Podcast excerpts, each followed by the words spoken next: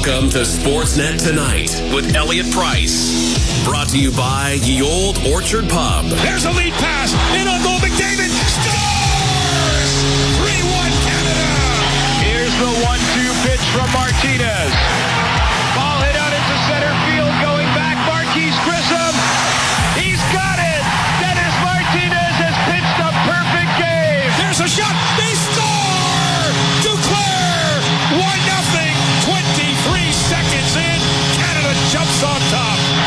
Here's the 2-1 pitch. Cordero swings.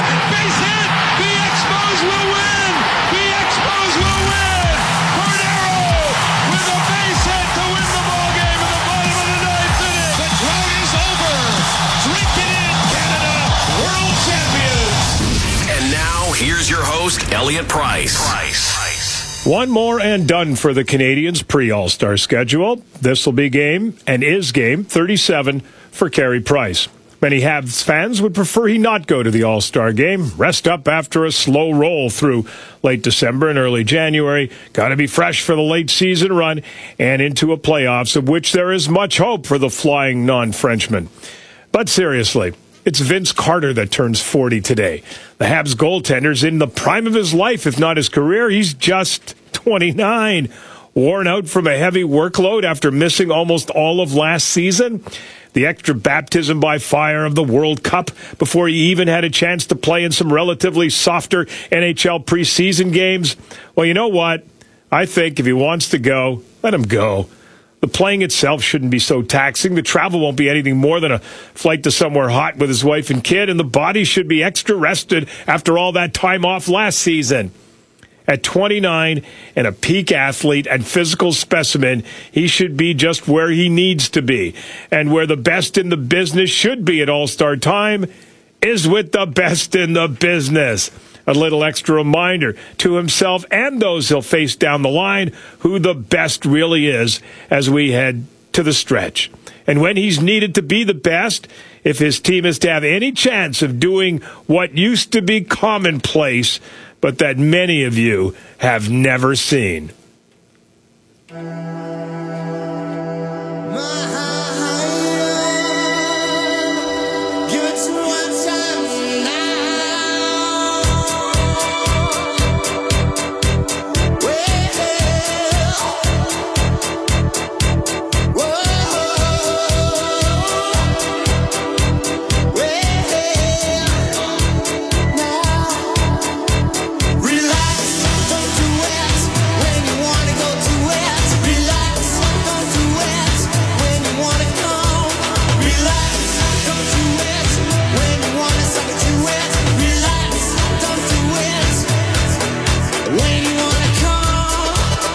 Right, actually, a double whammy there. Relax.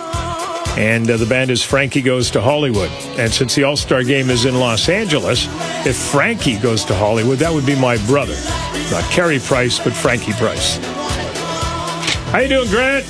Doing good. I'm doing good. Leafs four nothing again yesterday. Oh, I thought they were up 4-0 No, today already. What's the backup's in Yeah. McElhinney, so uh, he's already got one win. Yeah. Uh, but uh, Flyers, I'm already happy with the way things are going into the All Star break. Oh, you got to have Lots of hockey large tonight, eh? expectations. Oh, I, I do. But what I'm saying is, they're fine, win or lose tonight. You know, they're they're already kind of in a good spot. But it's it's weird.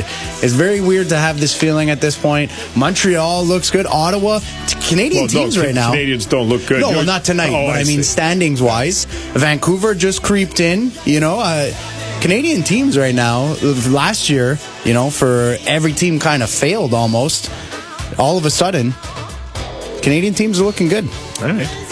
Uh, Montreal Canadiens got themselves a defenseman from Tampa Bay. Nikita Nesterov. Yeah, we'll tell you more details about that later. But yeah, uh, look, not not a huge trade by No. any means, but it's a move. And and we were talking about this before the show. That does this mean something else? That's at this time of year, any move you make, a guy going down to the minors, a guy not in the lineup, acquiring somebody else, always makes you think. Well, wait, does, are they maybe shipping somebody out? Doesn't mean that it is, but it doesn't mean that it doesn't. Arpon is already in Los Angeles. Talk about a guy getting a jump. I wonder if the game was in the Arctic. Would he hustle out there early? we'll talk to Arpon uh, coming up just after 8.30. Also, Ryan Dixon's at the game between the Bruins and the Penguins, and he'll join us live. I mean, it's like Is that a death march over there? Every game, every game, if Julien loses, he's he's uh, hanging at the end of a noose. And they've been favored uh, the last two games. I don't quite understand it, but they, they were favored tonight against the Penguins. Yeah, And how they doing? down to nothing after one. No, that's not a good thing then. Well, it's good for anybody who's not a Bruins fan. or anybody that bet the other side. All right. Uh, very, very busy night. What a day for Canadian golfers. Are you kidding me? There's, uh, well, let me put it this way there's at least five of them in front of Tiger Woods. Okay. Well, there's a lot of people in front of Tiger, but uh, hey, five under par. Five people under par for Well, Team five Canada. under par, that would be downselling Adam Hadwin because he was better than five under par today. My favorite part about reading the article is Hadwin minus six, Yeah. Brad Fritsch one behind him, Yeah. and then you think the rest will be just. Usually it's just footnotes, right? Yeah. This guy finished plus two. The other guy's minus four. Then there's Nick Taylor minus three, and then minus two. So they're all just one stroke back of each other. It's pretty impressive. Good day to have uh, Marika Waschyshyn. We haven't talked to Marika from go- golf.com in a while. She'll join us. Very, very crowded. Very crowded tonight. Uh, crowded show. Um, and crazy, right? I mean, uh, the Leafs on are they retaking the city of Toronto? Right? I mean, it's been a, a march for for the Raptors, and the Blue Jays have been in uh, the American League Championship Series, and uh, Toronto FC was in the championship game. But there's always this underlying Leaf love. They'll always be number one, and they don't have to be number one to be number one. And if they ever end up as number one while they're number one, look out. It's a lot of number ones. Uh, Andrew Walker will join us from the Andrew Walker Show at uh, 590 The Fan in Toronto. And of course, DK on football every Thursday night. Opening face-off right around the corner with Grant Robinson. You're listening to Sportsnet Tonight. I'm Elliott Price. You're listening to Sportsnet Tonight with Elliott Price. Tackling the latest headlines and the hottest topics, it's time for the opening face-off with Elliott Price and Grant Robinson. Surprised you mentioned it in your opener. Usually I'll know if, you know, there's some times where it's guaranteed going to be in both, but today is Vince Carter's 40th birthday. Oh, uh, and that's not the biggest news by any means, uh, but I mean, it, I will say this, it made me feel that real was the old. biggest news by any means, we're talking a slow day. well, we, we went through the summer. We we got through things. You know what? This summer was pretty good. Oh, yeah, I'm getting off, I'm getting off track here, but uh, you know, That's it made me job. feel old. First of all, I'll admit that. But when he was in Toronto, I, I grew up watching this guy. You got to see him. He was in his prime. He got drafted here. He was here seven years. Well, here in Canada for seven years, and was without a doubt one of the most exciting players in sports uh, to me over the last twenty years. Was he the best and most exciting player for any Canadian team in any sport over the last 20 years, if you think about it? Because I was trying to think of somebody, any sport could be Blue Jays, you could go, I mean, MLS, we're, we're not going to go there, let's be honest, but you look at hockey, you know, any player the Habs or Leafs have had, I can't think of any that have done or or that even Carey Price, the year he won the Hart, it, it was pretty incredible. But Vince Carter, like he was on a different level. Do you know what I mean by that? Do you agree, do you agree with that, or, or do you think there I'd have somebody? to do. Uh, I'd have to do a case study here. Uh, now that you know, I, I have to uh, have a look at all the Canadian teams over the last twenty years. Uh, certainly, if you give me another five years. Um, I think there'll be one. Connor Yeah. McDavid or Austin Matthews might uh, barge their way in. Uh, certainly, uh, Jose Bautista has been a player uh, Yeah. for the Toronto Blue He's had Jays. those big moments. Twenty years. Twenty years. Well, I was just saying that's Yeah. an example, but I know Vince Carter has been around Yeah. since about then, right? 99, Yeah. so it's 18, but I wasn't going to say the last 18 years. But I thought of it. Montreal, the best player over that span is without a doubt uh, Carey Price. Most exciting, maybe Subban, but uh, it's not on the same level, I don't think. Uh, but We, Connor uh, McDavid, I think, had, is the example. we had Vladimir Guerrero. You're giving me Guerrero, 20 no, years. Guerrero. Look, Yeah. I'll, I'll say Yeah. he's he's up there, and that's maybe the best comparison we'll get. I think because, like you said, Blue Jays Jose Bautista was great. He had those big moments, uh, but I still wouldn't say Vince Carter. Now, when you say Vladimir Guerrero. You talk about doing the spectacular on the regular. I don't find that's a bad comparison. I think they're both Hall of Famers when all is said and done. Uh, but when Vince Carter was here, man, how how many times was there? It, it was almost like highlight of the night was was a Vince Carter package. And, and, you know, when they and had it? really, it's uh, it's difficult because let's face it. what do we have? Um, we have what six, seven uh, National Hockey League teams. Yeah. We have one base, one and a half baseball teams. since we're going to go Yeah, 20 there you go. years. Yeah, that's You know, we have no National Football League teams, okay?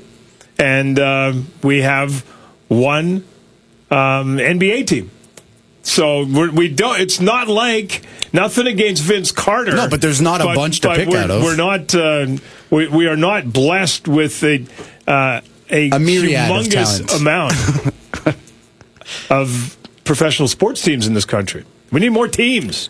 Well, look, uh, I'll say this: he did his part. I think that the Raptors being there. Look, the Grizzlies, uh, Vancouver lost their Right. team.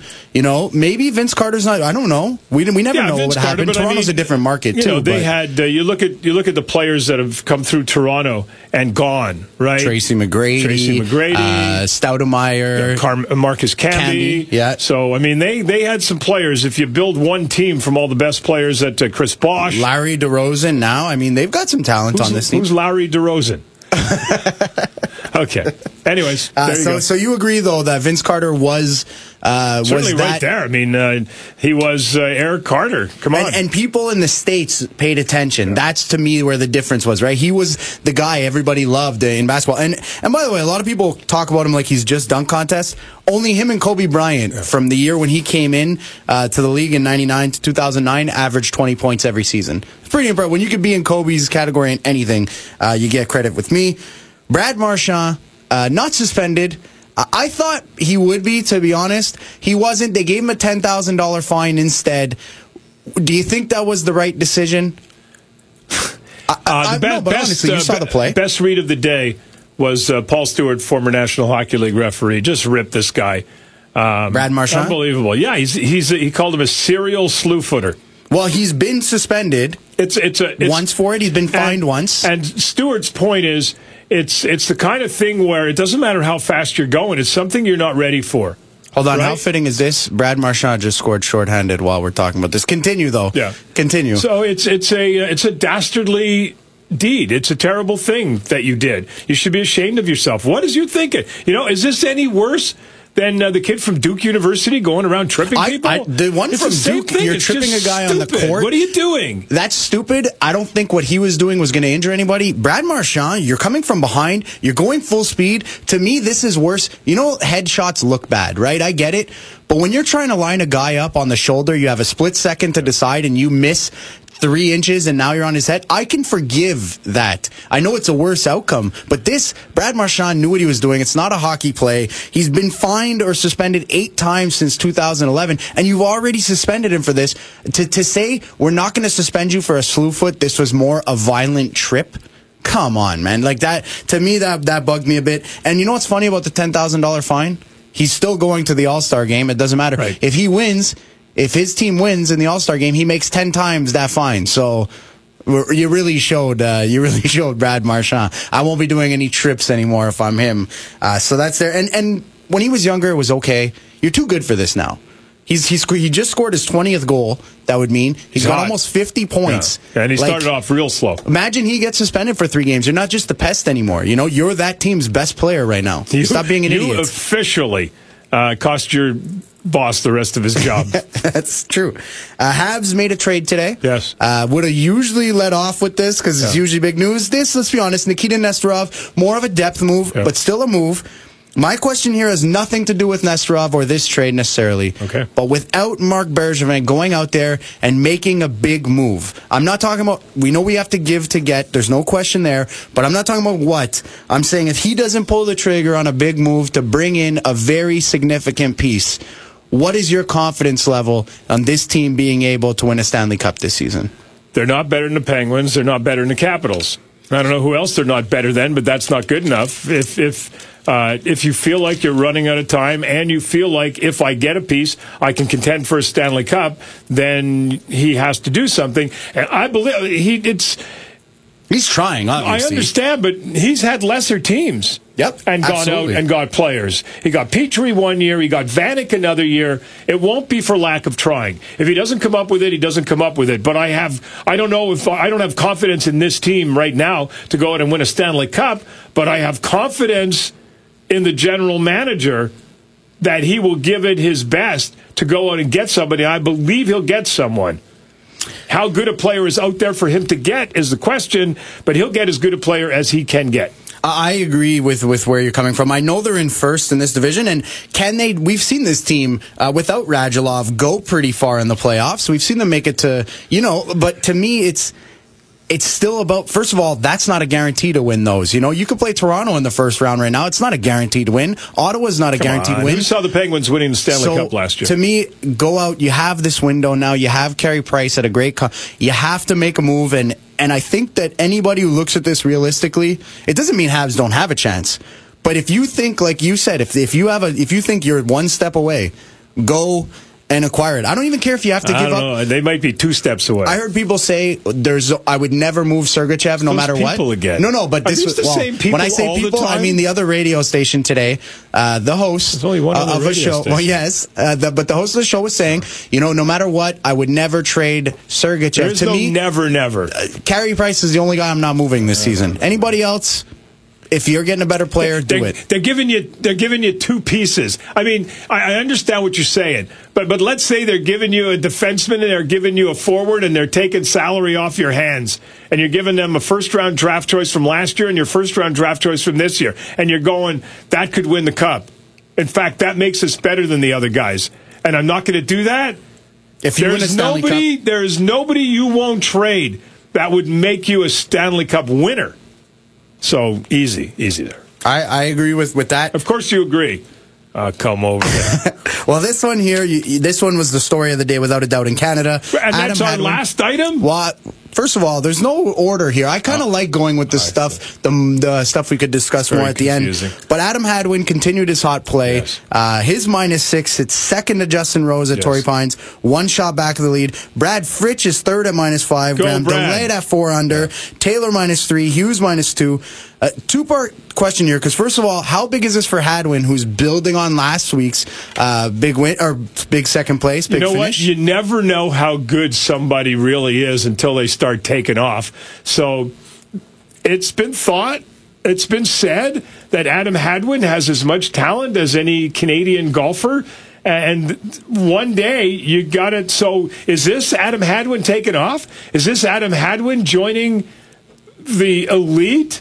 Because last Saturday, man, you you make 13 birdies on one day. 59. Know, Are you- that's a front nine for second. Okay, and so he's starting to build some significant points here uh, in having an opportunity. And again, it's not about one day; it's about four days. It's about having that 59 and then coming back on Sunday and winning the tournament. He hung on; he finished second. All right, Yeah, he didn't nice. blow, but I, I get what you're saying. It's a better field here, and the fields are going to get better and better as we go. But uh, it's consistency. It's going out there and doing it. And you know what? Drag all these Canadians behind you. I'd love to see. Can you imagine three Canadians in the top 10? We never have any in the top 10. Well, this Well, is- right now, there's three in the top eight. It's just one day. But to, to look at uh, the PGA leaderboard and to see all of those red Maple Leafs is, uh, is quite uplifting. Couldn't couldn't agree more with that. Look, he's 29 years old. Uh, his 59 last week. By the way, my favorite quote. I was listening to him when he finished today. I'm 29. I think I'm going to be a really good golfer. But he was finishing today, and then when they were talking about him, they brought up the 59, obviously, Yep. and he goes, "You know what? I got to say, most people would say that's last. So I'm not. I like that he admitted how big it was and how proud he was, and he goes, "You know what? The the most interesting thing about that was, or what my the coolest part to me was, he goes, somebody told me less people have done that than have walked on the moon." That's a pretty crazy. Think about how how significant what he did was, and, and then like you said, it wasn't just one round. He he finished second, and now again you come out. Look, what I love about what's happening today is this has become the norm now. How every golf tournament it seems now we're talking about a Canadian. It used to be it was Ames or Weir. And and they both weren't always there, and if they weren't there, there was no story. Then DeLaet, uh, Graham DeLaet came up, eh, but again, it wasn't like consistent all the time. Now Well, there was, there was there was uh, David Hearn and Yeah, and, Hearn. and and the guys that started knocking on the door, and they had some opportunities. Man, heartbreakers in not winning a, a, a PGA title, uh, both of them in the last two years. But We'll see. We'll see. I'm, I'm feeling good about. It's, uh, it's about becoming the Edwards. Come on expected, though, that every tournament, it seems there's a, there's a new Canadian that steps up, and it's the same with and it's the same with women's, right? We talked about Brooke Henderson last year, and then there's all these other people coming out. So whatever Golf Canada is doing, it's clearly working, uh, and I'm I'm very interested in seeing it because we see it in tennis, we see it in golf right now, and, and that's something we haven't seen. Last one, speaking about tennis, no Raonic at the Australian Open, we know that, but the Williams sisters will face each other in the final now. Uh, has there ever been more dominant siblings in sports than these two? I know it's hard to compare sports and whatever it is. I agree, Serena is up there as top athlete ever. Uh, I think that that's the case. But when you look at the sibling, like Venus is not, uh, she's not some slouch. I mean, these two, this is the 28th time, Elliott, that they play in a final. Ninth in a Grand Slam. Most people don't make nine Grand Slams in their career, period. This is against your sister. You made it nine times. Okay, but you, as usual, you've put me on the spot here.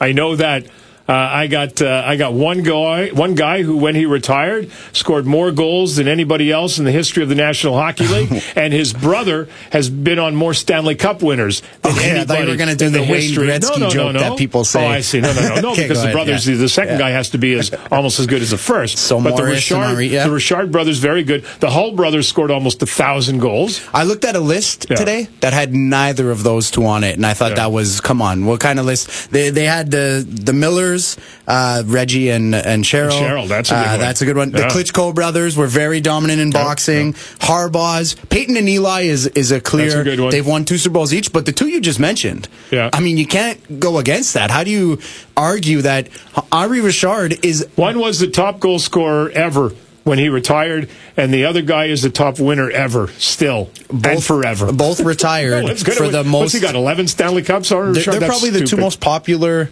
uh, retired numbers for the Canadiens, actually, when you think, and that's the most historic franchise almost in sports. So I got to give them credit. But here, just last thing, Serena, 22 Grand Slams, she's second all time. Venus has only won seven, but that's 12th all time, Yeah. you know? So, I mean, Venus Williams, and how many would she have won if she didn't have to face her sister?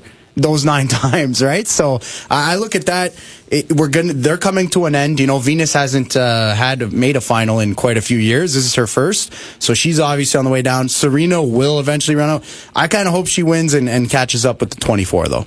Either way, every everybody we mentioned there, pretty incredible siblings. That's good genes. The opening faceoff with Elliott Price and Grant Robinson. You're listening to Sportsnet tonight with Elliott Price and Grant Robinson.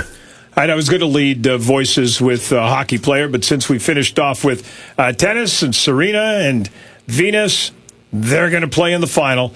Here's Serena on her sister. Well, uh, she's my toughest opponent. No one's ever beaten me as much as Venus has, so you know.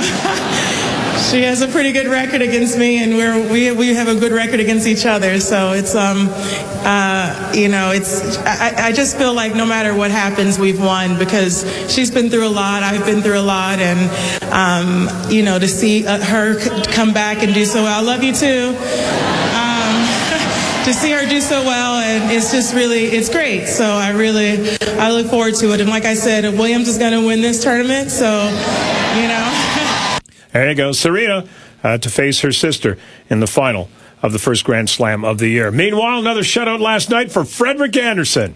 Yeah, I felt great. Uh, we came in and uh, worked hard. I think uh, the, the whole team effort. We, uh, yeah, we, we didn't give them up, give up many, chances the first, uh, especially the two first periods, and and we came out and uh, yeah had some good good shots and, and scored. So we yeah we came in fresh. They had had a tough game last night, so we we took advantage of that. All right, what do you think Bill Belichick would say about the opposing quarterback? Yeah, you're right. He's had a great career. He again does everything well. He handles the line of scrimmage well. Um, gets the team in the right place. Plays good in critical situations. You know, deep ball, intermediate throws, possession passes, um, red area. He's athletic. He can get out of some trouble. So there's really no weaknesses to his game. You know, he's a, he's a team player. He does the right thing for the team. Puts his team in position to win. Not much to not like about him. All right, I'm done. Classic Bill. I know. Uh, LeBron James, man, he's just going at everybody right now, eh? Uh, rumors that, uh, as we, we talked about yesterday, uh, Carmelo for love, LeBron. the Knicks called the Cavs uh, to discuss a trade for one of your best friends, Carmelo. Um, what do you What do you think? What do you How do you react when you hear that? Um, I have no reaction. We got 14 guys in here. They need to be ready every night. What we got in here, we got to play. Can't play fantasy basketball. We got who we got. We got to go out and play. Try to get better. Got to get better. That's all. Uh, we had our opportunities. And, like I always tell you, Jay, you know, don't matter who we go against, no matter if they sell 500 or plus 500, we know we're going to be everybody's best. So, uh, just got to be better. Oh, you've got to be better. Two wins in their last eight games. What say you, Coach Tyronn Lue? You always want to try to improve your team, no matter if you're great or not. I mean, Golden State won 73 games last year. They added Kevin Durant, so you always want to get better. And we see teams getting better as a competitor. You want to get better, but um, we have enough this on this team to win a championship. And if we can get better, I know Griff is going to make us better, and he's going to do the best he can. So, um, for me, you know, um, LeBron James, the best player in the world, took a team that was worse to the NBA Finals two years ago. So, I mean, you know, we got a good team. We just got to start playing better as a unit and uh, no excuses. Are you okay with that? I mean, he's the best player in the league. Are you okay with him kind of calling out guys like that or call, what, whoever he's calling out? Well, we discussed it as a team today, and him and Griff also spoke about it, and uh, we're going to handle it internal. We're not going to, you know, put out everything that happened, what was said, but um, we addressed LeBron. We talked to him. Um, he understands. He understood, and now we're going to move on. Yeah, he spoke to LeBron and he understands.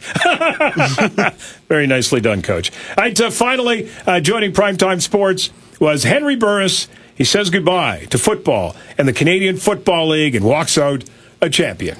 It's over. It's over. Uh, you know what? I mean, when I spent time with the family during the season and, you know, when I was injured and then when Trevor came back and they put me back to number two, which I took the time to get healthy and, and get my uh, rhythm back for being on the field playing, you know, spending time with my family, like they say, sometimes things happen and they happen for a reason to show you that maybe it's time. And just the time I enjoyed spending it with my family, not having the world on my shoulders, having to win every game, not make a mistake.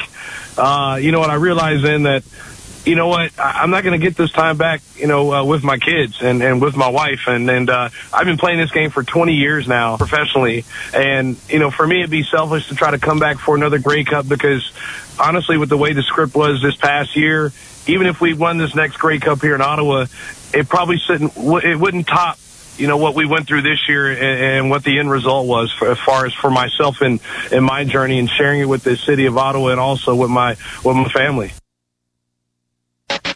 When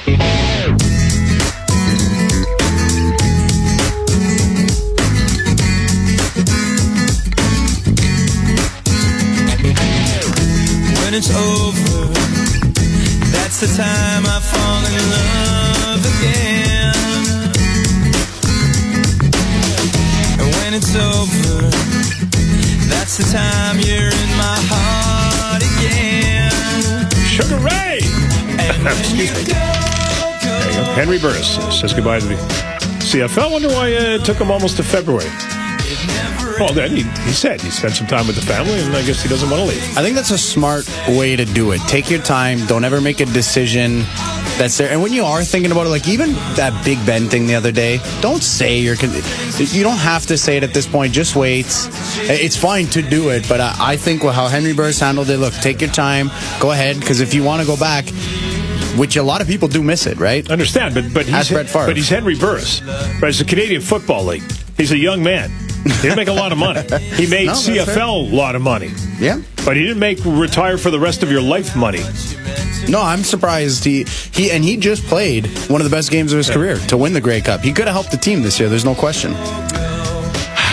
All right, uh, let's find out what Arpon's doing in Los Angeles. We know what Arpon's doing in Los Angeles. The All Star Game's coming up. We'll talk to Arpon Basu about uh, the Canadian Straight today, about uh, what they're doing tonight, and a whole bunch of other stuff. After Grant's update, and it's a busy day.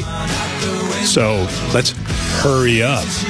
You're listening to Sportsnet tonight. I'm Elliott Price. TV shows have gone You have your ubulus muscle that connects to the upper dorsimus. Come on, Elliot. So let's all straighten up and fly right. You're tuned in to Sportsnet Tonight with your host, Elliott Price, right here on 1280 AM Montreal. Ding, ding, ding, ding, ding, ding, ding, ding, ding, ding, ding, ding. Elliot. A man child crying out for love, an innocent orphan in the postmodern world. Elliot. He sickens me. Now, Sportsnet tonight, talking hockey. You know, the home team in red, white, and blue.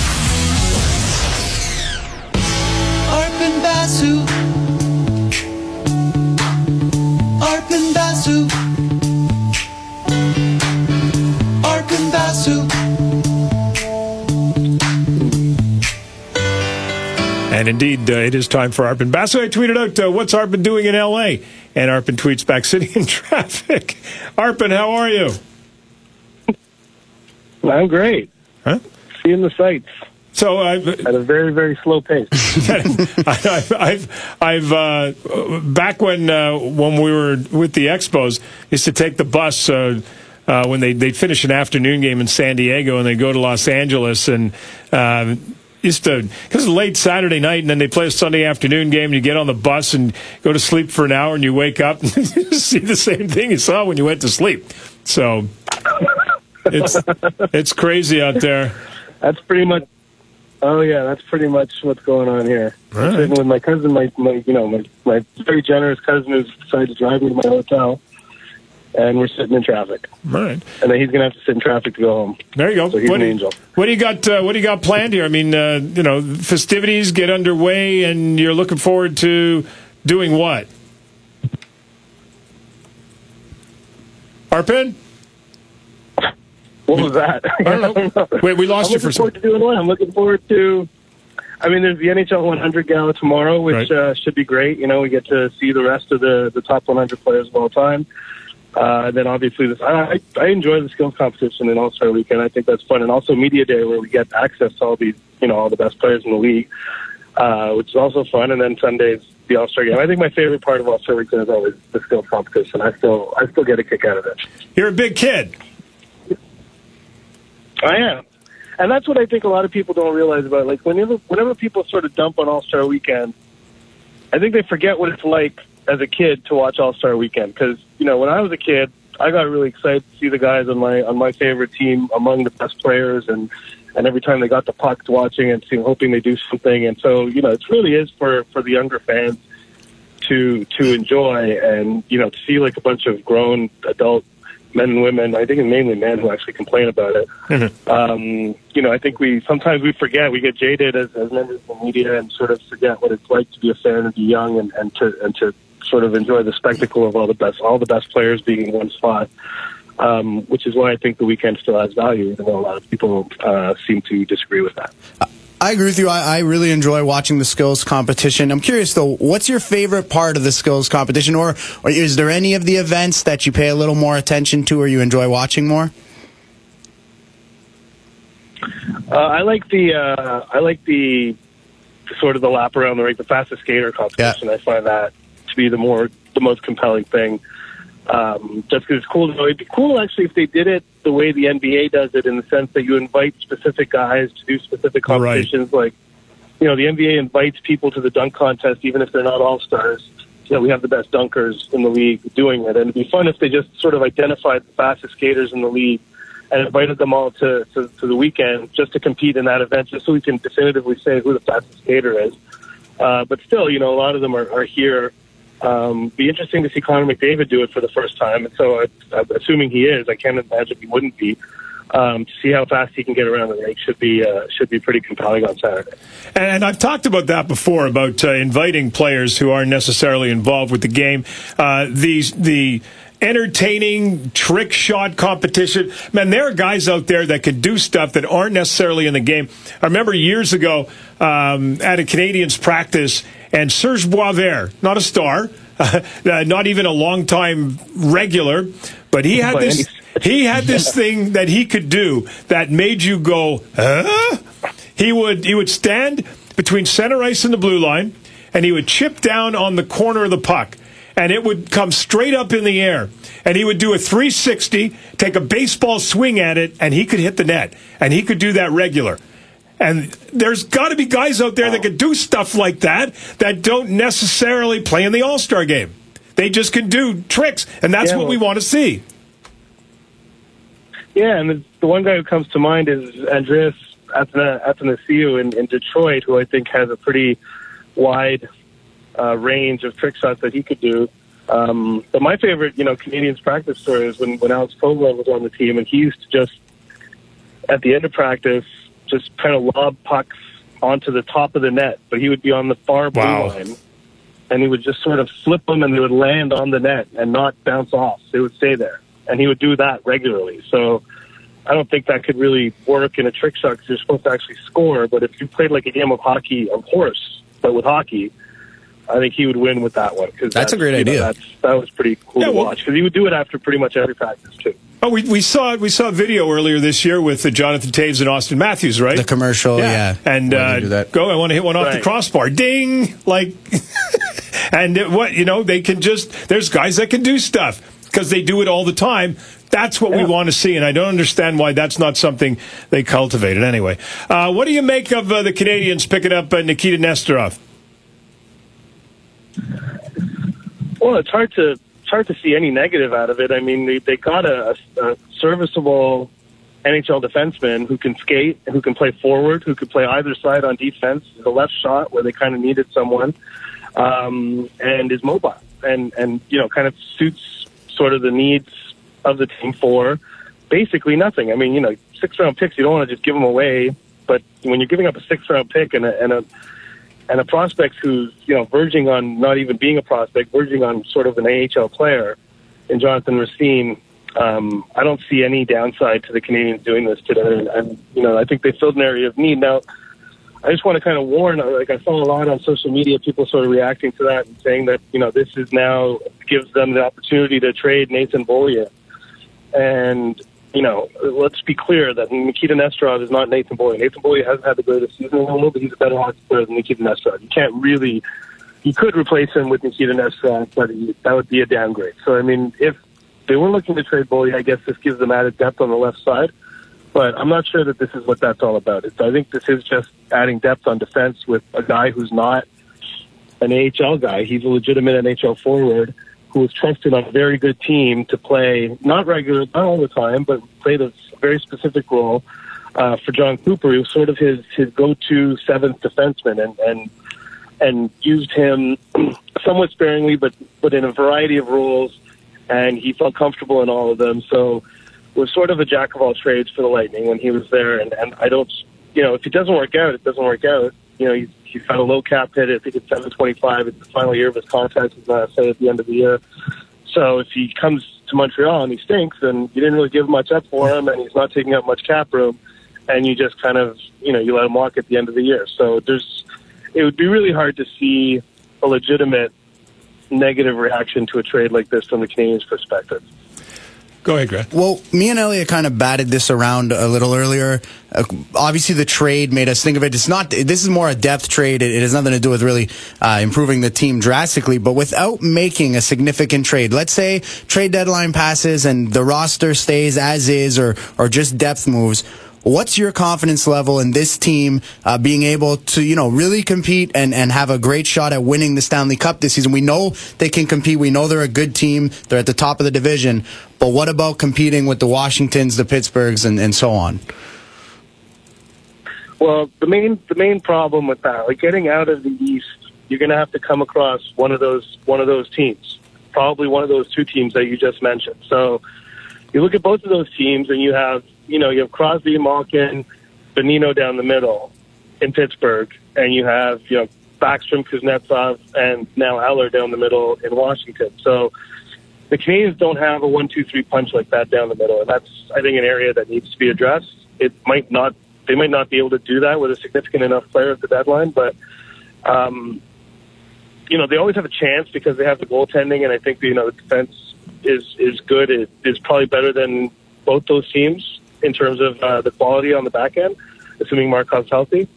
Um, but I think they should try to shore up the center ice position and get and get something, get some get someone who can play in the middle and compete with sort of the murderer's row of guys um, who play down the middle on those two teams because that's that's an area of, of significant depth for the top teams in the conference, and that's sort of an area of I don't want to say weakness, but it's not their strongest position in Montreal. All right, uh, before we let you go, what do you say to the people who say, uh, you know what, Carey Price, don't go to the All Star game, stay home, take a break, and uh, resume action after? I would say people need to stop trying to manage Carey Price's life. I mean, this was the same thing we heard about the World Cup. This is the same thing. Like every, you know, as soon as Carey Price hits a little slump, everyone started reporting that he was tired. He never said he was tired. He never Right. said he was playing too much. I mean, I think a lot of people make a lot of assumptions about his about how he feels physically ever since the injury last year, and I guess with some with with good reason because you know there wasn't much information coming out from the Canadiens as far as what was wrong with him. But people make a lot of assumptions about his his physical state, and I think they need to stop doing that. You know, they need to just let this guy live his life and play because you know it's, fun coming to the All Star game, and it's not very taxing. It's actually a big party all weekend, and it's you know it's a good way to sort of pop some steam, and then you have to go on the ice a couple of times over the weekend. And but the bigger picture, the bigger bigger issue, I think, is people need to stop. You know, people need to get out of Carey Price's head and think they know exactly how he's feeling at all times, and making like pretty wild assumptions about things that he's never said or or even hinted that he feels, uh, and assuming that that's the case. Because I find it happens all the time. Everyone's wanted him not to go to the World Cup because because he had been injured months earlier, and he was you know, he had been cleared. He was, he was fine in July. And so I don't see what missing the World Cup how it would have helped him with his with his injury. So you know I find a lot of Canadian fans have a tendency to do this and make and make assumptions about Carey Price that aren't necessarily true, um, only because he got injured last year. So you know let him live, let him come here and do his thing, and don't worry about it. I agree, 3,000%. Thank you, Arpon. All right, Elliott. En- enjoy LA. There you go. Arpon Basu in Los Angeles for the All Star game. Now, and I feel a little, you know, badly for him. Although they're not a good team this year, I know that Arpon's a Laker fan, and I'm looking at the schedule, and they're playing the Jazz in Utah tonight, and then they don't play again until Tuesday. Was it a five day break for the Lakers? Would have been nice if they were at home tonight. Then Arpon could have Could have gone went to see see, his yeah. uh, beloved Lakers in Los Angeles. But all right, no problem. I'm sure there are other. I hear there are other things to do in L.A. aside from going to a basketball game. It's just a Sometimes. just a guess. Yeah, you could probably find something. All right, uh, DK to join us in the oh, just after uh, the top of the hour. But uh, we're going to try to get a hold of Ryan Dixon, see if he can hear his phone. It must be like really loud, right? In Boston, the game's in Boston, right? Yeah, and they're feeling a lot better than they were 30 minutes ago, that's for sure. So he's at the game, Boston and Pittsburgh. We'll see if we can get a hold of him, um, and we'll talk hockey with Ryan Dixon, hopefully in a moment or two.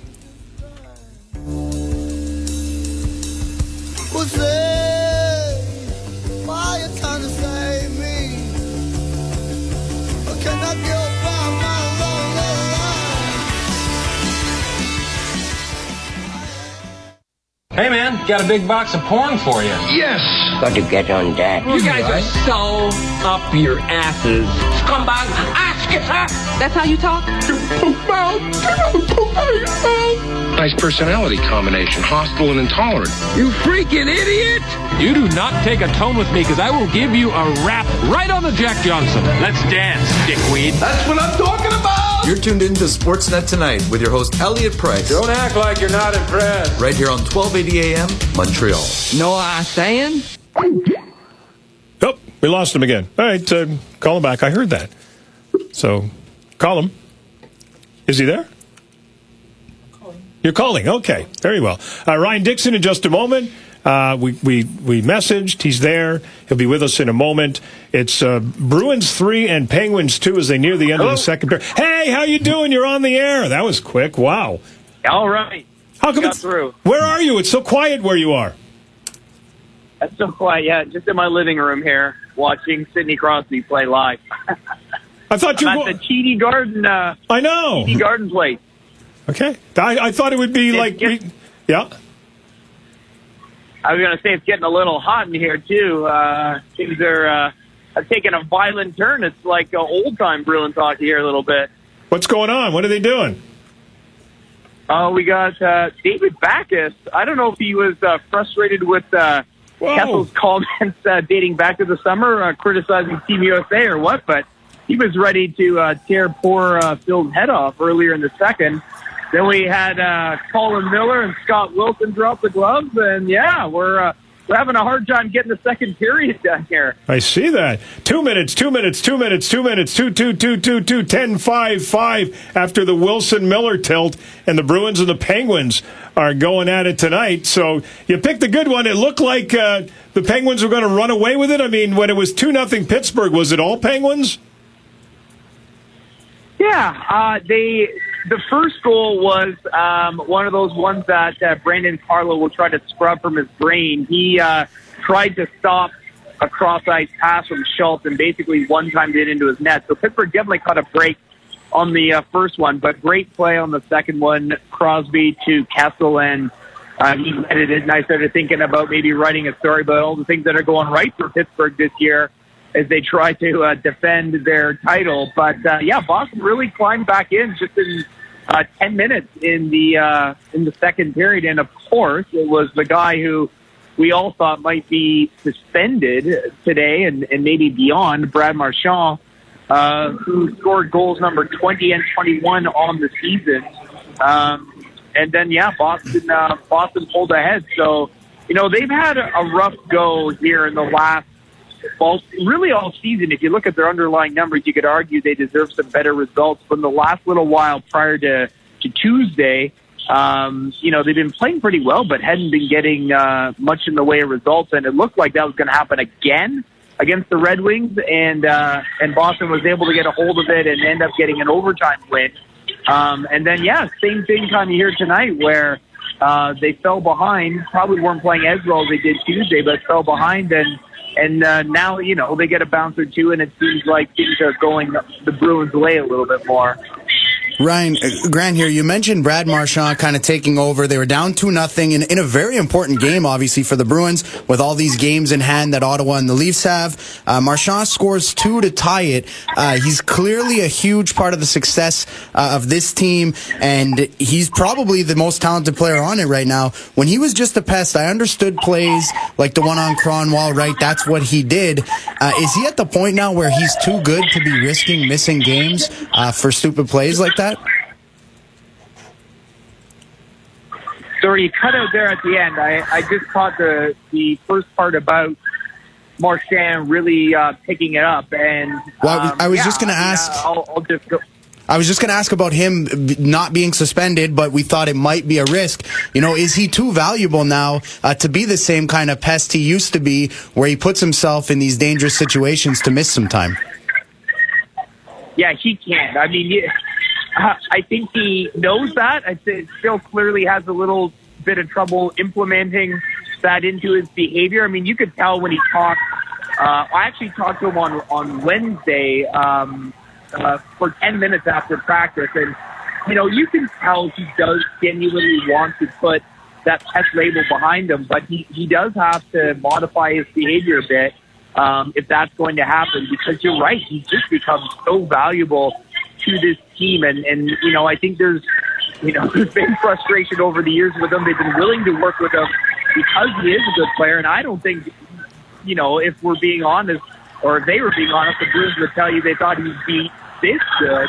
Um, but yeah, I, I, I mean, they, you know, there's a belief that he can still be um, that difference maker without having to get his nose dirty all the time, without, uh, you know, having to do some of the things he's done to get himself fired up. There's a way uh, to play and tap into the competitive spirit he has without doing that dumb stuff. So he's saying the right things, and he certainly did today, but obviously no one's given him the benefit of the doubt anytime soon.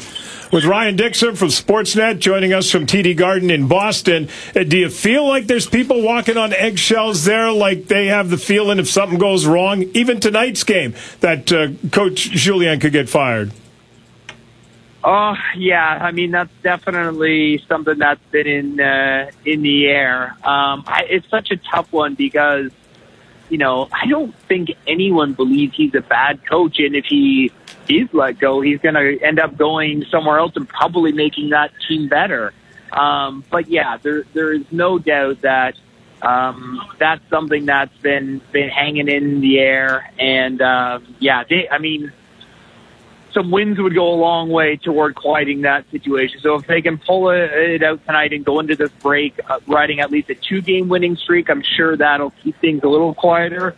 Um, but yeah, I mean, Julien obviously no stranger to this situation. I feel like this was the third or fourth time in his career here that uh, you know it, the way the media talks about. It anyway, he's been hanging by a thread, but still his job. Uh, still a pretty decent team, and if uh, if he can squeeze the most out of them and and you know try and uh, lock down one of those the the second spot or third spot in the Atlantic, um, you know it's going to go a long way. But I, I definitely think that you know his status is is uh, front and center on the minds of a lot of people who covered the team.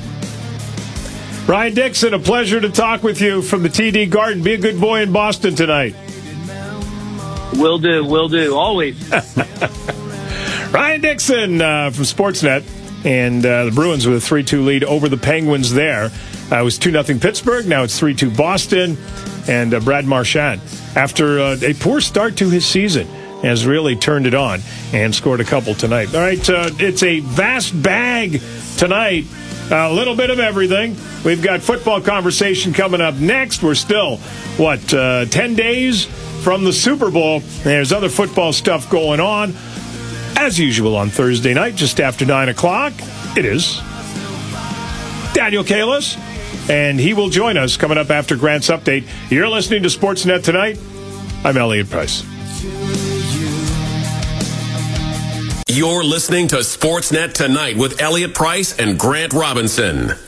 Well, it's almost like a breather in the National Football League season. I know, Daniel Kalles, how you doing? I'm doing all right.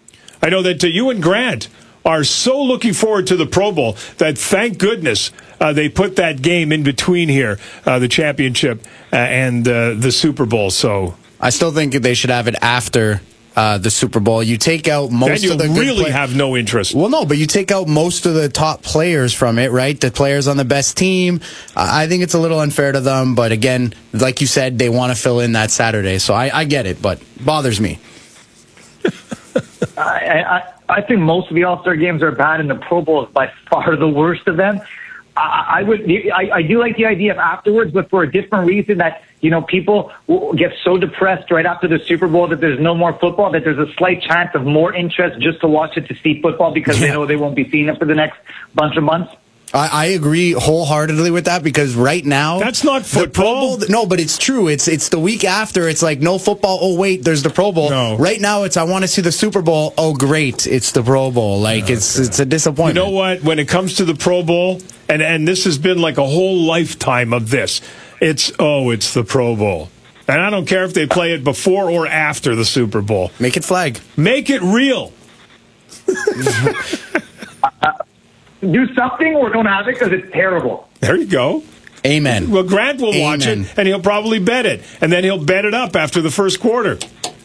I probably will. I mean, uh, look, hey, if you could bet quarters and you know which quarterback is starting, it does matter. There's some players that actually try in these games, and there's others that don't give a crap. And do you, how do you know which one is which? You've seen it through the years. Oh, I Des see. Bryant tries. There's the there's the confident players, the, the ball. cocky players. Yeah. No, but again, there's the players that want the ball. I can't see Ezekiel Elliott getting the ball and running the way uh, Latavius Murray did last year, where he just runs three yards and stands there and waits for someone to hold him. Uh, but look, forget the Pro Bowl for a second. Thank God. I actually want to ask something here, and it's two part. I'm gonna I'm gonna do a follow up to whatever you answer here. But Kyle Shanahan this week, there's been rumors about him uh, for for super long now about the 49ers. It, it's pretty much written on the wall. We all know he's going to sign thereafter. He's interviewing with the 49ers now this week, reportedly. Uh, instead of preparing for the Super Bowl, if you are the Falcons. Would this bother you that your coach is instead of preparing to go against Bill Belichick, you're out interviewing for your next job? Uh, well, if it does bother them, it would be somewhat hypocritical since their head coach, that's what he did. When he was uh, the defense coordinator of Seattle, uh, you know, he got the job and did the, the this whole whatever, you know, coaching thing in the middle. Uh, you know, when Seattle was in that Super Bowl, uh, I I think that you know Shanahan's been around long enough, and, and there is enough time in between, and that's why he didn't do the interview on Monday because he wanted to do uh, continue, you know, like his schedule the way he does, and work on the game plan, work on breaking down the film for Monday and Tuesday, and he set it up for Saturday where it was normally a walkthrough and they weren't doing anything, so it wasn't really taking away from his time. Is he going to be somewhat distracted thinking about putting together a coaching staff or who the GM's going to be because they don't have one of those either, and all those things? I, that, that's that's each individual is different. You know, when these situations happen, uh, you hope the guy's a professional, uh, and and you hope that uh, you know when it comes to the game, and I'm sure he is. He wants to go out on top. He wants to. It, it makes him look much better if he goes out on top and wins the Super Bowl. I just personally don't like the double standard where it's fine for coaches to do, but the second a player does it, uh, it's the end of the world. Like imagine if Matt Ryan was a free agent after this year. I know he's not, but he's a free agent, and instead of you know doing this, he's meeting with the Denver Broncos next year about a potential job with them. You know, college players sit out bowl games and they're crucified for it, right? Leonard Fournette, uh, Christian McCaffrey, but how many coaches take a new job before their bowl games and don't even coach in them? So. I don't see the difference where people are okay with coaches doing it, but if a player does it, it's it's the end of the world. Uh, I agree. I, I, I've always found this the way it goes on through the through the uh, during the playoffs. There's something wrong with the system. You know, you can only interview certain guys. You know, at the beginning, the guys on the bye week they can interview, but if you're coaching that week, you can't. And I think it hurts some guys who should be getting uh, jobs and getting offers, but they can't really devote it. Some guys won't even interview because they want to focus on it. So I, I, I think the system is flawed, and they need to come up with a better system that doesn't affect the teams that they're currently working for, but also doesn't hurt the teams that want to look for jobs by waiting too long because you know they're- want to interview a certain guy who's in the playoff and he goes on a long playoff run. So uh, you know maybe they all have to wait till after the Super Bowl, and if everyone has to wait till after, I guess it's the same for everyone. It doesn't really matter. There's no free agency. The draft you could still go along the same way. So maybe something like that could be in the uh, you know uh, uh, an option. With Daniel Kalles, our National Football League correspondent, Monday, Thursday, Friday. How important uh, for Matt Ryan's legacy? Uh, you know, it could have been very different if the Falcons hadn't blown that game to the 49ers. He might have made it to a Super Bowl already, uh, but that didn't happen. And now here's his opportunity. I think people forget how close the Falcons were to going to its Super Bowl a few years ago. Oh, definitely. They were in the, they- you know, they were up in that game, and it's a game that I'm sure uh, up until you know getting to the Super Bowl this time sort of haunted them because you know you never know when you have that chance.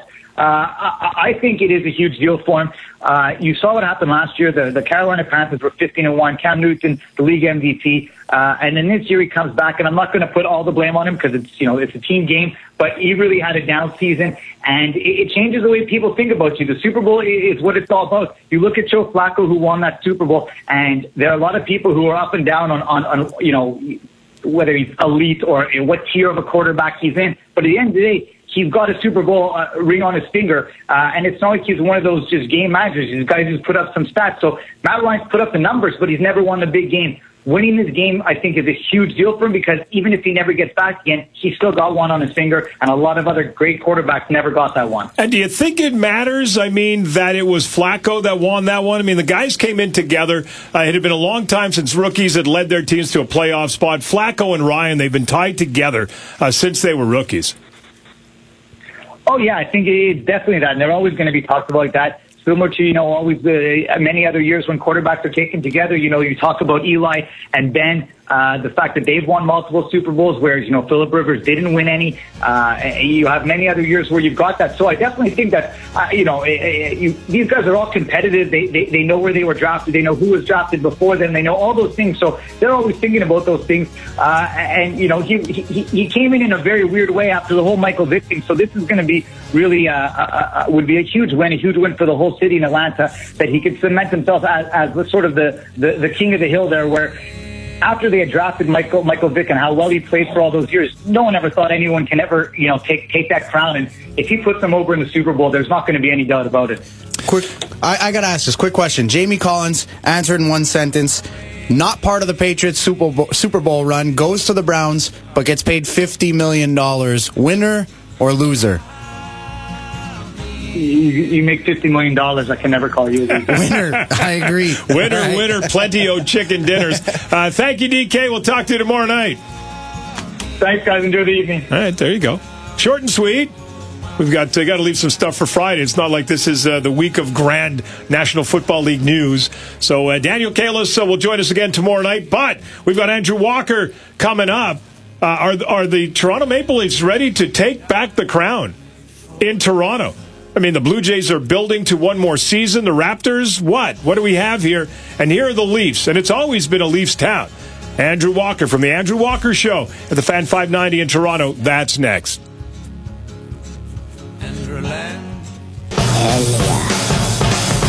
Price. Is anybody listening? I'm emotional.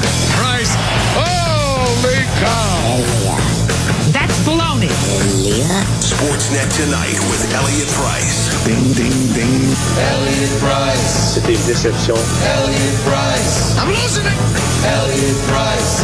Saludos, my friends, and you know who you are. You're tuned in to Sportsnet tonight with your host, Elliott Price. Ding, ding, ding. Hey, thank you very much. Thank you very much. You are listening to uh, Sportsnet tonight, and it's uh, time to go to Toronto. Do we have Andrew Walker? Andrew, are you there? Yeah, can you can you hear me? I can hear you perfectly. Can you hear me? Great. How are you? I'm all right. You should know uh, before we go any further what you're dealing with here. I know that you're you're talking to Montreal, but I'm sitting across from a lifelong Leafs fan. That would be Grant Robinson, and I am a lifelong Blackhawks fan. So, although this is Montreal, we are a little bit different. And and yourself, now I know. I, I, I grew up an Oiler fan. Oh, but there I you go. Work in Toronto now, so yeah, we got everywhere covered. Okay, good. Because our executive producer's not here tonight, and he's a Flames fan. So that would be oil and, and fire. And that would that would not be a good thing. Right. Let me tell you, I was out I was out west last weekend, and and uh, I mean the Flames are up two nothing tonight, so it looks like they might actually stop the bleeding. But they're apoplectic in Calgary because I mean their rink, uh, you know, once the the Wings move out of the Joe next month, or sorry, next year, the the Saddle Dome in Calgary, which is one of the great hockey markets in the world, is going to have the worst rink in the NHL. And if they decided today to build a new rink and got all their funding together today, it's still five or six years away. So they got to look up the road at the team they hate, the Oilers, playing in their beautiful new rink. And I was there last Friday with Connor McDavid skating around, and like I can't imagine. um, and and right now on the ice, it's been a nightmare for Calgary. I just feel so bad for Calgary right now. No, you don't. You're an Oilers fan. You don't care. well, I feel, I feel, yeah, I feel bad for the fans. Like that's like okay, you're going to struggle on the ice. That's fine, but like get listen. I I spent, spent a lot of years in Calgary working. Get that market a new rink. It's one of the it's one of the most passionate markets in in in the world, and they have the worst rink. It doesn't make sense. With Andrew Walker from the Andrew Walker Show at uh, Fan 590 in Toronto. I don't know. I mean, my, my memory, uh, you know, the last time I was at the Saddle Dome, it wasn't that bad. Of course, the last time I was there, the Canadiens won the Cup in 1986. So. Yeah, it was nice back then. It was, was. like a saddle. It was really charming. I think they just built it. Um, I want to know. I mean, because it's uh, there's so much going on, right? I mean, we are just about there when it comes to Toronto sports. Um, the Blue Jays are about to go to spring training. The Raptors are about to have another season in which they're in the playoffs. The Leafs, you can't say they're about to have another play uh, season in which they're in the playoffs because it's presenting itself here. Do they take over the town? I mean, people have waited for the Leafs. Will they grab it back? And does that matter to the other franchises in Toronto? Uh, I don't think it matters to the other franchises, uh, but you know what? The the answer is, I don't know because it's listen. It's really really easy to say um, Toronto's a Leafs town. It's always been a Leafs town. It's that tradition, and yeah, they've been largely irrelevant for ten years. I mean, you look in in Chicago, right? Like Chicago had Michael Jordan and the Bulls winning six championships in eight years. Like they have dynasties there. The White Sox won a World Series, all of that. But you know what? Deep down, it's a Cubs town. It always was. It always will be. The buzz is different when the Cubs win. I mean, I've had I've had friends that have played for the Bruins, and like the Patriots are are are you know God incarnate, and and and you know, the Bruins the Celtics. But when the Red Sox are winning, right. Boston is a Red Sox town, and it doesn't compare. Now, so it's really easy for for me to say, okay, when push comes to shove, Raptors are great, Leafs are great, but when the Leafs are back everyone's on board. That said, those cities I mentioned, Boston, Chicago, they haven't had the demographic shift that this city has in the last 10, 15 years. Once, you know, the, the Leafs became a little bit, I don't want to say irrelevant, but really second nature, just they, they were just so good. What happened? Oh, Like all of a sudden, um, you have a large demo, like you have school kids, you know, kids in college that have never known a good Leafs team, but they know a good Raptors team, and they remember Vince. And nothing brings, um, you know, every demographic together quite like a Blue Jays playoff run. So, so the answer is, I mean, it's going to be great if, if and when the Leafs make the playoffs. Will it be any bigger than what we've seen for ALCS or what we've seen for Raptors conference finals? I'm not convinced. Toronto might not be a pure Leafs town. It might just be a show us what's hot bandwagon town, which isn't a bad thing, but I don't know if it's that different to be honest. But but nobody does. We'll see. All right, uh, tell me the truth. There's no one in Toronto that's listening right now. Um, you you grew up Saskatchewan. You worked in Calgary. You're an Oiler fan. Did you hate the Leafs growing up? No, no, not at all. But I, uh, not at all. Actually, I, my dad was born and raised here, and and uh, and he kind of grew up a Leaf fan. And when the Oilers were were a little more irrelevant, um, I No! I, as No, kid, don't say- no! I, I, I, I full heartedly, you know, cheered for the, the Gilmour Clark Leafs because my dad did not. That's why And I'm I didn't care. I will tell you, man. Like there's there is a huge anti Toronto, anti Yeah. Leaf sentiment in Western Canada. It's massive. I've never really understood it because honestly, I, I really never partook in it. But um, like the other day, I, I was talking to people in Calgary, and, and they're you know telling me how bad it is for the Flames because you know they get swept by the Oilers, and then in the words of uh, in the words of a host there in Calgary, and then they come out east and lose to God's team, Toronto, four nothing, and that's almost worse for them. Well, I never. I, I hated the Canadiens growing up, so everybody knows that. I kind of once once you're around the guys and you cover them on the beat, and then they're people. Then it, it it's, oh yeah, it's you hard get, to hate you get, them. You get too close to it. Like listen, I grew up an Oilers fan, Yeah. and uh, I went to every game in '06, and it was, you know, as a younger guy, and it was and it was un, unreal. But it's it's not it's not the same, but it's not supposed to be the same, you know. All right, so let's uh, uh, take a turn for the Toronto Blue Jays uh, before we let you go. Uh, is is everybody? I I, I, I was going to say is everybody happy now, but they were not happy before. So how close to happy are they with Jose Bautista kind of filling in a significant empty spot uh, in the batting order? Um, it depends what filters you look it through. Uh, like people, people don't know what they want. Listen, this is a this is a rejuvenated baseball fan base, and I'll be honest. There's a large selection. You can't lump everybody in together. There's a large faction of people. They don't know what they're doing. They don't know what to want. Um, you know, baseball is the toughest sport to be a fan of because it's it's 162, right? And the and the great teams in baseball lose 70 games. People don't know how to deal with that. What do you mean good teams lose 70 games? So uh, again, I think people are still kind of learning what it really takes to be a baseball fan and and if if you want to measure if you say, "Hey, like, you know, we just think it's World Series or bust." Well, you know, you're probably not going to be happy with the off season. People say, you know, why don't they go for it? Why don't they go for it? Well, that's what they did the last two years. Big trades and big money deals to guys in their 30s. That's not how you build a team. Um, so, I mean, I'm, I'm, uh, I'm fine with what they've done because you know what? Like, they didn't trade away any of their youth or their prospects. They got to build that. Um, and at the same time, like, I think they're going to be okay. I think they're underrated. Are they going to be as good on paper as, as last year?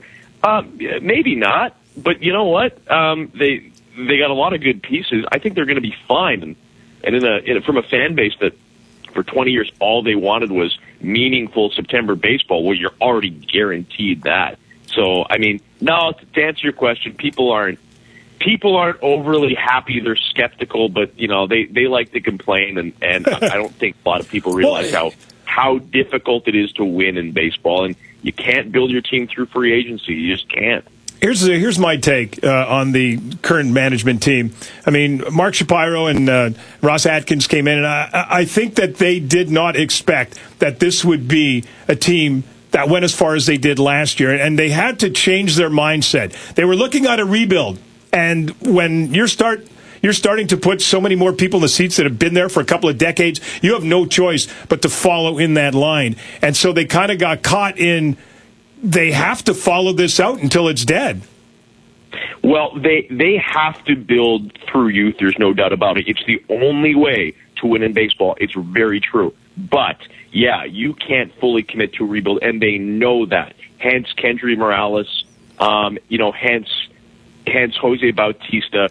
You have to this this management group, who I think is a very good management group, can't necessarily afford to just go to you know 70 wins and say, hey, we're going to take a step back. Um, they don't have to win a World Series, but they got they, they got to be decent. They got to be competitive, and I think they will be. They still have one of the best rotations in the American League. They still have one of the best young closers in the American League. They have an MVP third baseman. Like they'll be, they will be fine. And I'm t- I'm telling you, they'll be fine. I got to go back quick here, just just to the Leafs. We hear all the rumors in Montreal all the time during the day. Grant of- has of to go back to Well, the no, Leafs. But but here, I, I, I'm curious because all season, any rumor, the Leafs' most glaring need is obviously another defenseman, and any rumor about that uh, to get a top defenseman, it always involves James Van Riemsdyk because of the contract. I agree. Eventually, the Leafs have to make a decision on him because of it. Uh, but am I crazy to think the Leafs are better off keeping him for this run and not risking the chemistry with Bozak, Marner, and JVR? Uh, you know, does three scoring balanced lines like that does that outweigh the Yeah, need this, for another uh, defenseman? this call from Montreal on the Leafs there, Andrew. it, uh, listen, it, it it could. I don't think there's any any wrong answer. Now, listen, if it's me, um, I'm I'm as impressed as anybody of what this team has done. Like they're they're good, they're fun, they're fast, they're they're young, and confidence is everything when they're young. Now, I I think it's helped that I really believe um, the Eastern Conference is so top heavy that there's a lot of teams, the Flyers included. I think there's five really good teams. It's the Rangers, it's the Habs, it's the Pens, it's the Jackets, and it's the Capitals. And they're so good that there's this whole schwack of teams, um, you know, 10 of them that Toronto is just as good at as and and every night like even tonight yeah it's one one with four minutes to go like is anybody surprised no Leafs are going to get another point or two um so to answer the JVR thing I don't want to lose sight of what the long term plan is. Um, you know, I I think, and it all depends on on the return. Like I'm not looking to move JVR to oh add another pick.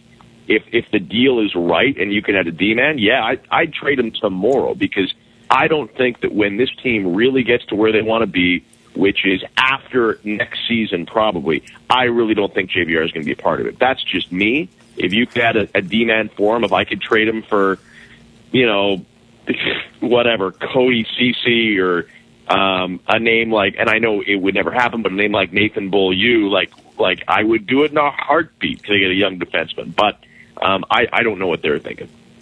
Uh, Andrew Walker, pleasure to talk to you. We really enjoyed uh, your interview with uh, Hayley Wickenheiser last week. I was looking back on, on the stuff that we've run uh, over the last couple of months. Uh, a couple of interviews you did with Andre De Grasse, uh, the one with Chris Colabello, Max Pacioretty, Dominic Moore, uh, talking about uh, uh, PK Subban. And uh, great conversation that you had with Stephen Brunt on the athletes that were dropping out of the Olympics. Just saying. Great talk to you. Well, thank you. Yeah, I mean, uh, it was really cool to, to, to talk to Hayley. She's, uh, you know, it's funny. We have never seen, we've never been in a world, in a women's hockey world, really, that did not involve Hayley Wickenheiser. That's how, you know, that's how, that's how long it's been around. So, so yeah, it was, it was cool to talk to her. She's a legend. Great talking with you. Thank you so much. Anytime, guys.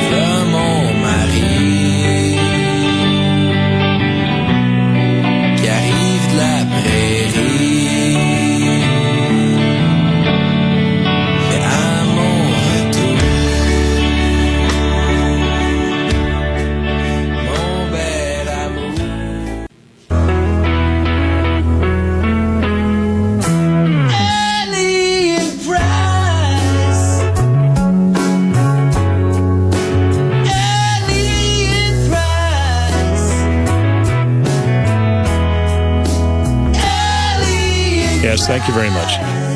Yeah, what a day. And this this continues from uh, Adam Hadwin's 59 last weekend. And it has been, how long do you think it's been since we've uh, talked to Marika? Do you have any idea? It's been at least, man, it's been a while. I know. It's definitely and, been a while. And we haven't gotten together and, and built our uh, golf town. That's right. I think that no top golf. That's top right, golf. Top golf Golf. town. I do. We do have a golf town. We don't have a top right, golf. Exactly right. Hi, Marika. Hi, how are you? I'm doing all right, except it's cold here and we can't play golf. And every time we hit one of those balls, we lose it in the white stuff. But that's okay.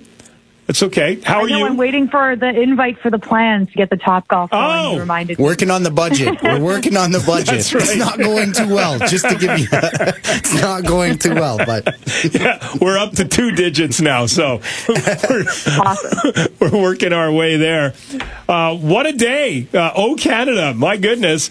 Uh, you know, we were we all had our eyes on Adam Hadwin after last weekend, and uh, you know, following along today, uh, it's it's great to look on the list and see all those maple leaf flags. Oh my goodness, what a day! No kidding. I was uh, I was busy doing a whole bunch of uh, video editing most of the day, and when I would look up uh, at the leaderboard, I had to take a, a double take because, you know, my coworkers, being the token Canadian in my office, anytime I get a chance to brag about a Canadian being on the leaderboard, I do, and I had four or five opportunities today. It was awesome.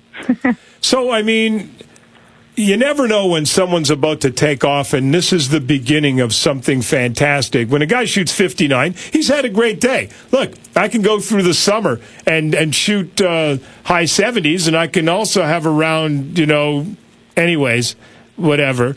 But so here's a guy, he shoots a 59. So he's had the best day of his life. He's had the best life, the best day of just about anybody's life. But is that the start of something, or did you just have a good day? Today was a nice start to the next step.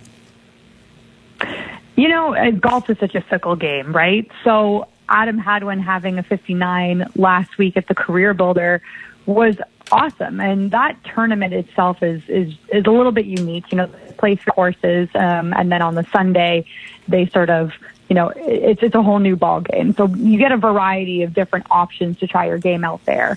Um, it'll be interesting to see if he can stay up near the leaderboard. Obviously, he's running off a bit of momentum from last week, um, and it's a stacked field at Torrey Pines this week. So we'll see if he can hang on. But you have to believe that that feels good going into a week where you shoot a 59 and, and you don't win. Like that's what's crazy about it is that he has such a good round and then, you know, didn't win. Okay. But you got to take that and use that energy going forward. So we'll see if he can hang on. I hope he can. Well, here's the thing, okay? If you, you believe in omens, you shoot 59 at a tournament called the Career Builder. I mean, I'm just saying. Yeah. Point taken. That's, that's a good point. That's very good. Yeah. Um, and, you know, it was great to see uh, Brad Fritsch have himself a good round. Of course, uh, here's a guy that got on tour, fell off, came back, and uh, uh, recently uh, reading about. Um, you know, first time around, just like every professional athlete, and even if these guys are a little uh, older sometimes, when they make the tour the first time, they're in awe. I mean, you look around, and my goodness, my goodness, there's everybody. Sure. Yeah, and I mean Brad Fritsch, bit of a journeyman, but today uh, he had um, he had six birdies, so nothing to be ashamed out there. You know, he he- he's a name that sort of pops up every once in a while, and he's from Ottawa.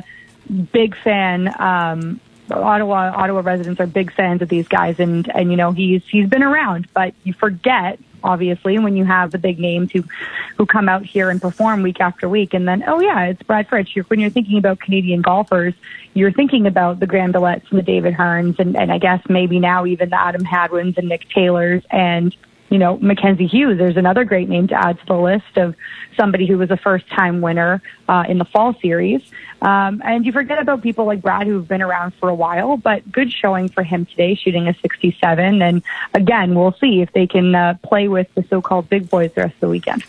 Marika, I talked about this with Elliott a little earlier to start the show. It used to be a huge thing for me growing up when any Canadian was on the leaderboard. Forget winning a tournament, uh, you know, but it was only Ames or Weir. That was the only two guys, and if they didn't do anything, you know, when when TSN or Sportsnet would show the the highlights, right, it would just gotta, I be Woods, you, Mickelson. your your childhood was better than Well, mine because I had the, the Dan Halldorsons and the you know and the George Knutsons and guys like that, and it's it was you know it must have been nice to grow up when Mike Weir was winning. Well, th- well, look, I'll even say this. You know, it was always the Woods minus eight, Mickelson minus seven, and then a Canadian flag with a guy, and it was plus two, and that was news. Now, every few weeks, it seems, or every tournament, you know, there's a new Canadian, men or women. It's on both sides that's making headlines and you know making leaderboards. Is this a sign of more to come, or, or just maybe a good year for Canada?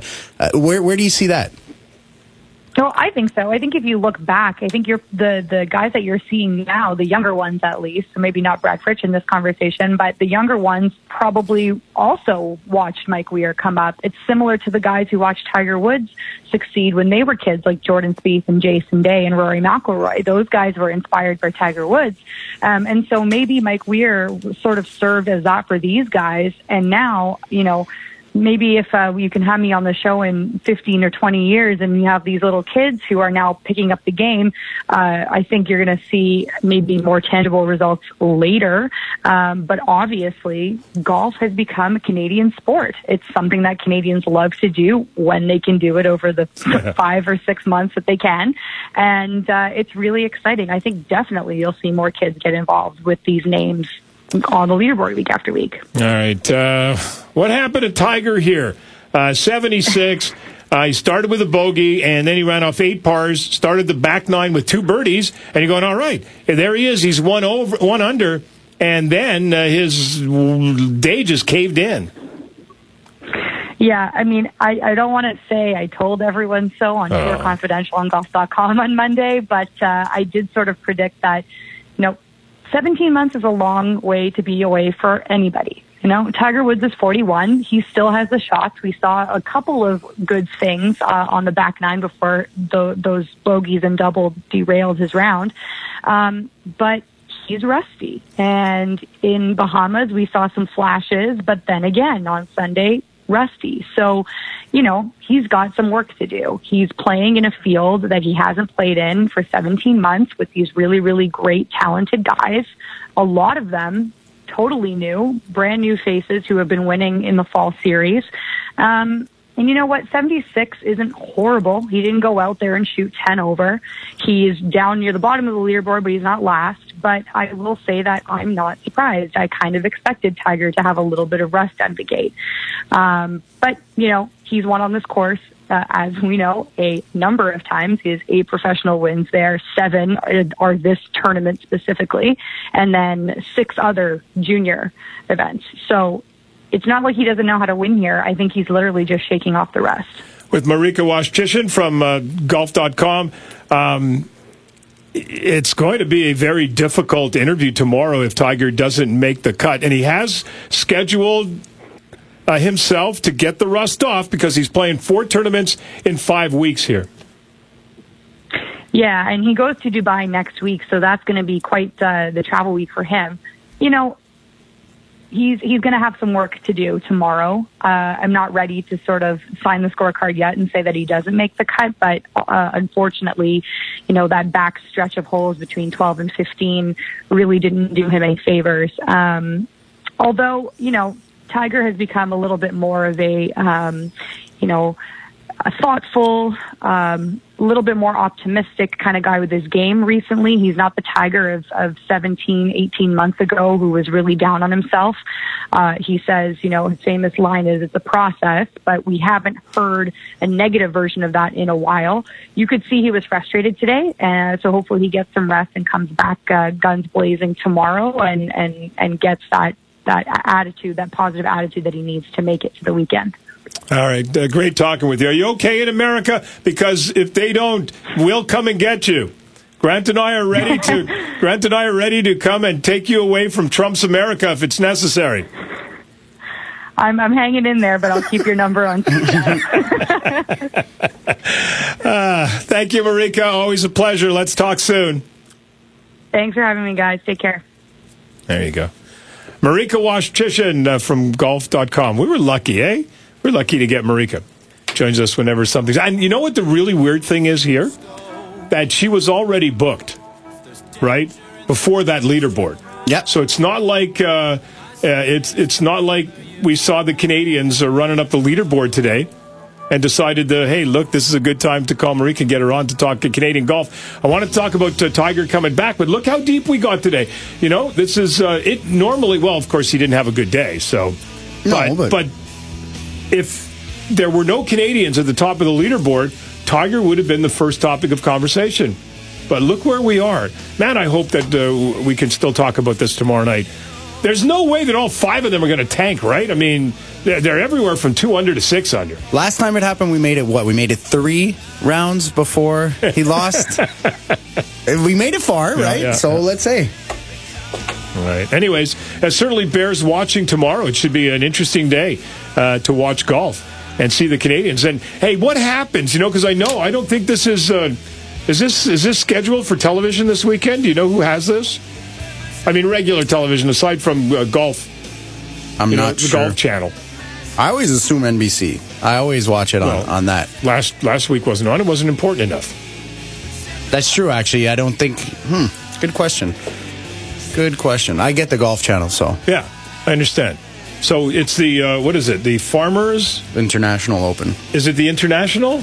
Are you sure? It's Farmers not- Insurance, That's insurance, what it is. insurance, Don't, don't, insurance. come on. You got to, you got to. It's very important that you get this right. Farmers Insurance Open, and then uh, give it a little uh, television here and see what. Uh, let's see what we come up with. The TV schedule uh, for the weekend. I don't want to know when it's on in uh, New Zealand. what is uh, TV times PGA Tour? So here we go. Uh, Saturday, it is CBS. So there you go. Comes on at uh, 3 o'clock on CBS. And of course, uh, throughout the rest of the day, uh, you can watch it on, on the Golf Channel. But CBS will have it, so I'm looking forward to it from 3 to 6. Of course, there's no football this, uh, well, real football this Sunday. All right, uh, of course, we have a lengthy uh, NHL fantasy update. And we also wanted, we haven't had an opportunity to check in at all with the Raptors, and things are, you know, Five losses in a row. Right. So, so the question is, uh, when it comes to the Raptors, are you calm? Are you concerned? Or are you in a panic mode? And we'll hear from uh, TV broadcaster Leo Rautins, who will answer that question. That's coming up before we go into our NHL fantasy update. You're listening to Sportsnet tonight with Elliott Price and Grant Robinson. You're listening to Sportsnet tonight with Elliott Price. Uh, coming up in a moment or two, our National Hockey League fantasy update, and there are a ton of games uh, tonight. Uh, first, we want to uh, get you up to date with the Toronto Raptors in a losing streak. What is it, Grant? Five in a row? They lost five in a row now? Five in a row. Okay, so the question is uh, are you calm, are you concerned, or are you in a state of panic? And we check in with television broadcaster Leo Rautins. I'm definitely concerned. Anybody would be concerned, but uh, I am far from uh, any panic whatsoever. Um, look, if this team was operating at full strength, uh, hitting on all cylinders, and dropping games, I'd be concerned. Uh, when you think about everything that's happening right now with this team, um, you know, guys in and out of lineup, you're trying to get Sullinger back in a mix. Uh, and I think there's just uh, mental and physical fatigue, which is normal. Uh, every team goes through stages of this.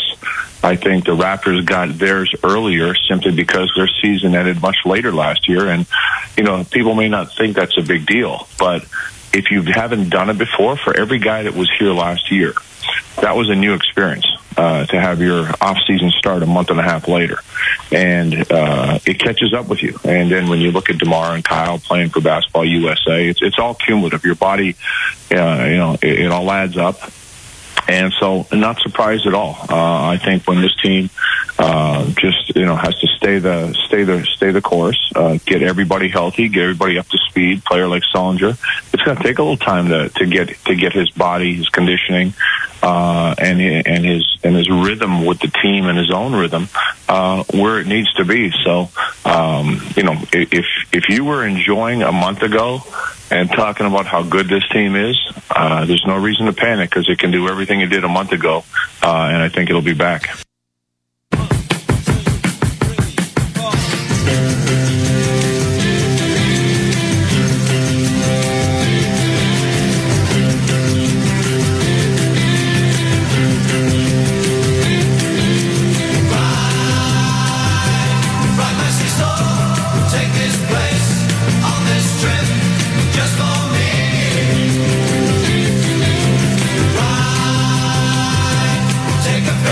Busy, busy, busy. We got the National Hockey League Fantasy Update as we do every night, so let's do it, shall we? Uh, Canadiens were never in this game from a competition standpoint. They were tied 1 1 going to the third, but as all Carey Price, they were outshot 42 22, and I can't imagine what the scoring chances were. Uh, Andrew Ladd with a couple of goals, and he scored the winner, snapping the tie in the third period, and Josh Bailey eventually on the power play uh, eight minutes later put it away. Ladd from Leddy and DeHaan in the first period, the Canadiens tied it up. Uh, howitzer from Weber, uh, which kind of trickled in.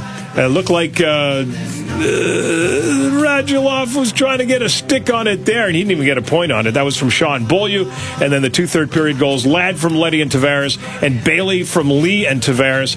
And a 3 1 Islanders win over the Canadiens. Carey Price, 39 saves, uh, just 21 for Greiss. But they beat Price three times, and the Islanders win it 3 1. Philadelphia 2, Toronto 1. Wayne Simmonds scores again for the Flyers Oh, nice uh, from Konecny. And Lubomov from Streit and Gudas uh, was the second goal, game winner. William Nylander, the only goal for Toronto from Kadri and Komarov. Curtis McElhinney, not a bad game. Again, 32 saves there. And Michal Neuvirth, 27 saves in the win for Philadelphia. All right, uh, 2 2 Chicago and Winnipeg. It was Winnipeg with the two first period goals. Patrik Laine, he's back. Uh, his 22nd of the year on the power play from Ehlers and Little, and then Matthias from Trouba. And Chicago came back first. Duncan Keith on the power play, his fourth from Seabrook and Anisimov. And then Nick Schmaltz in the second period, unassisted. That's a 2 2 tie with Hellebuyck going against Darling. And Hellebuyck has stopped 25 shots. Shots at 27 14. Washington 5, New Jersey 2. That's a final. Uh, Kuznetsov, two goals. Uh, got the second with the empty netter. Ovechkin and Andre Burakovsky, who's been hot lately. He's got a goal and an assist again for each of them. Lars Eller scores. Uh, Dmitry Orlov, two assists. Braden Holtby, 27 saves and yet another win. And for New Jersey, Adam Henrique and Nozen uh, with the goals. Zajac, Josefson, and Camilleri with the assists. Cory Schneider, after Kinkaid was pulled, made all 18 saves. Problem is, Kinkaid let in four before he Hey. came in. All right. Uh, end of the second period. Nashville 2, Blue Jackets 1. That was Brandon Saad, his 16th of the year from Foligno and Jones. And then uh. It's our favorite player. Well, it's Freddie's favorite player. You said Not it here. right. That's right. Uh, Callie, well, because you told me yesterday. His seventh of the year. Power play from Wilson and Fisher. And then Zolnierczyk from uh, McLeod and Sissons. By the way, PK Subban, five shots on goal. Uh, goaltenders tonight, goalie Bob and uh, goalie Rene.